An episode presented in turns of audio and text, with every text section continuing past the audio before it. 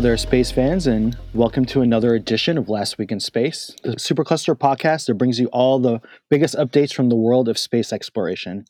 Today I'm here with Chris, who is down in Florida, and I am in Washington, D.C. We are still in isolation, as everyone knows, but we keep tracking some of these missions that are coming up. There's been some updates on what's happening at Cape Canaveral regarding some of the companies trying to operate down there there's been some updates across NASA and what facilities are closing and, you know, mandatory telework.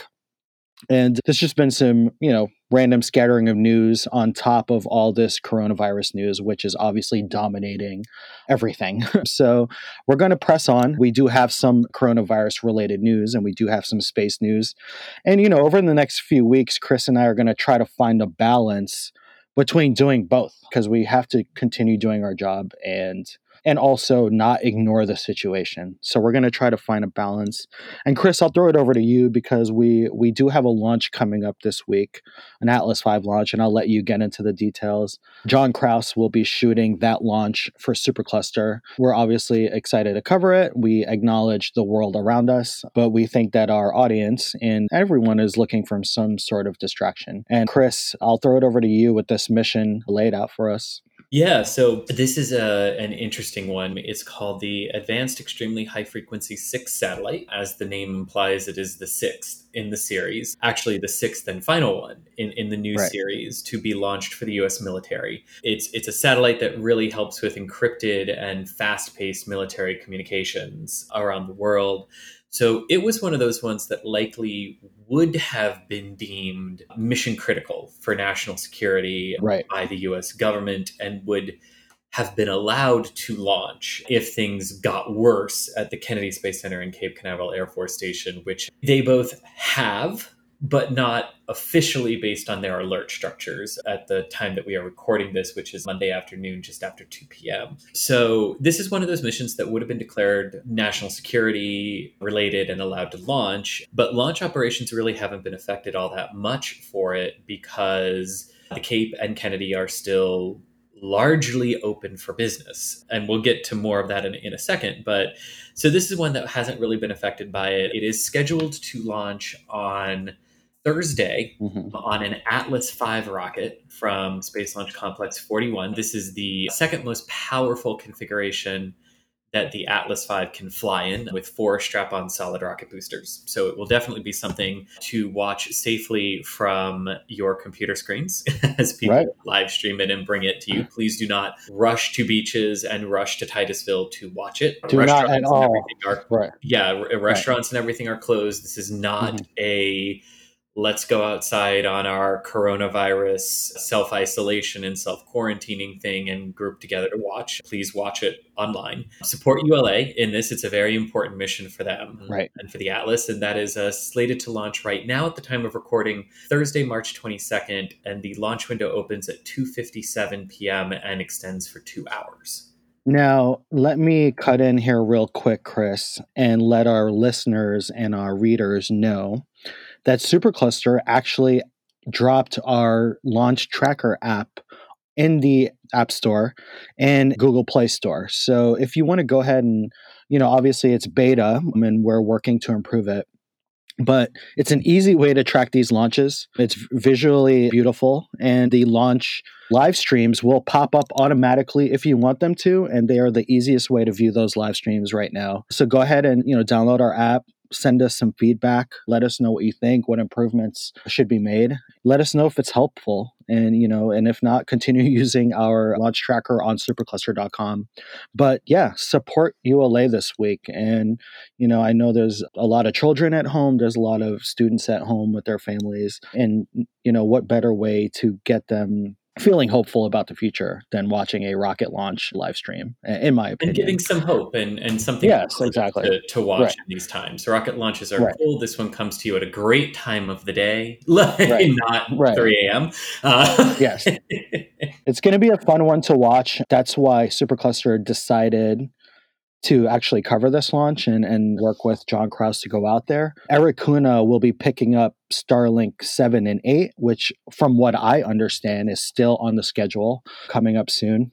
The missions that are leading up to commercial crew, which we are hoping will still happen. And I, Chris, I don't know where what you're thinking on this. And in, in, terms of the commercial crew world, before we even get to Dragon, there's been some mm-hmm. news today with Boeing shutting down their facilities. Actually, just an hour before we hopped on this call, they announced that they're shutting down their main headquarters. Correct? Yeah, yeah. So this is one of those interesting things as, as we see how large companies are handling this. But yeah, Boeing announced uh, just before we came on air to record this that they were going to shut down their production at the facilities that they have in the Seattle area for two weeks. Washington and Washington State and the Seattle area are one of the, the hardest hit areas of the United States. Right. Certainly not as hard hit as New York, which I believe, as of recording, had about twenty thousand confirmed cases. Yeah, it's it's, and I want to you know send a special message. We have a lot of I mean, Supercluster headquarters is based in New York City. I am not there. I stopped in Washington, D.C., and I stayed put here. But I do miss home. I miss my hometown. And obviously, Supercluster's offices are closed, and our partners at A24 and Grand Army are, I think they're all working remotely. But just a message out to everyone on a personal level my uncle and my aunt are both sick with the virus. And we're, you know, working through it. But just a shout out to all of our New Yorkers and everyone across the country and the world who is listening right now. We hope you're staying safe and we hope you're staying inside. And, you know, if any of our listeners are, you know, feeling like they need they want to reach out to someone robin at supercluster.com reach out to me reach out to me and chris on twitter if you're a space fan and you want to just talk about something on twitter just reach out to us you know if, i know a lot of people are isolated and not many of us have significant others or friends that we're staying with. So just, you know, we're here. We're on Twitter, we're on social media. Supercluster is here for its listeners and its fans. So feel free to reach out to us. I've also put a call out on Twitter for freelancers, science, space writers, even seasoned journalists who want to try space out. Pitch us stories. We want to continue running a supercluster. We want to continue telling inspiring stories.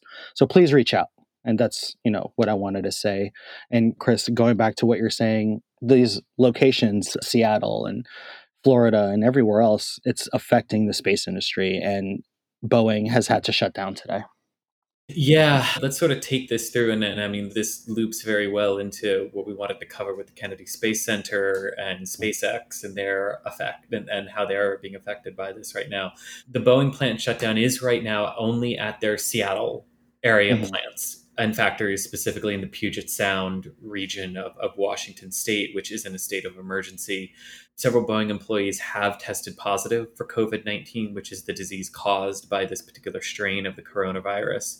Mm-hmm. But I mean, to, to kind of hit home, you know, the aviation industry, and we'll get to the aerospace industry in a minute, has been hit really hard. There were reports out just before we came on air that General Electric will lay off 10% of its workforce or 2,600 people in its jet engine manufacturing area mm-hmm. and furlough engine maintenance and overhaul employees for 90 days because of the drop in in demand you know mm-hmm. as as as we shut down to protect ourselves as as a species right. you know the, the economic impact really won't be known for a long time but right you know the, the US government, I know governments all around the world are trying to figure out what to do with stimulus packages and aid packages and how do you help people? How do you help businesses?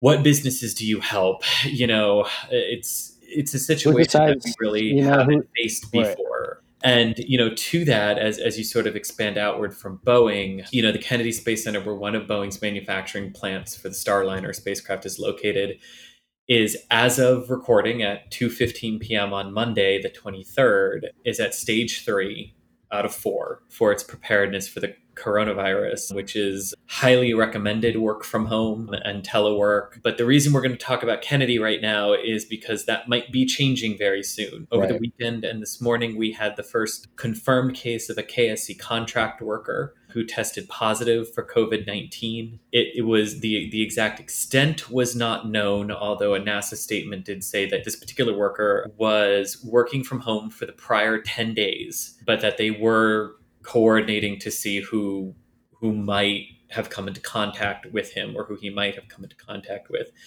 Right. Uh, since then, you know, there there's some interesting things because uh, about this, and and again, it's it's a little hard to say with definitiveness because we don't know the extent of it yet. But you know, previous single case confirmations of someone having COVID nineteen at every other NASA center has led mm-hmm. to an immediate stage four declaration at that center, which is no work occurs except for the preservation of hardware and human life. Basically, mm-hmm. the centers, all the centers go to what the Kennedy Space Center has to deal with out of the most of the NASA centers, which is how they prepare for hurricanes, which is all work stops, except for that that is needed to protect the critical flight hardware and to protect human lives at the Space Center. Right. What is interesting about this one is that after this was confirmed, and more than 24 hours now after it was confirmed, because according to Kennedy, an email went out to employees yesterday afternoon, KSC has not followed what every other center has followed with this.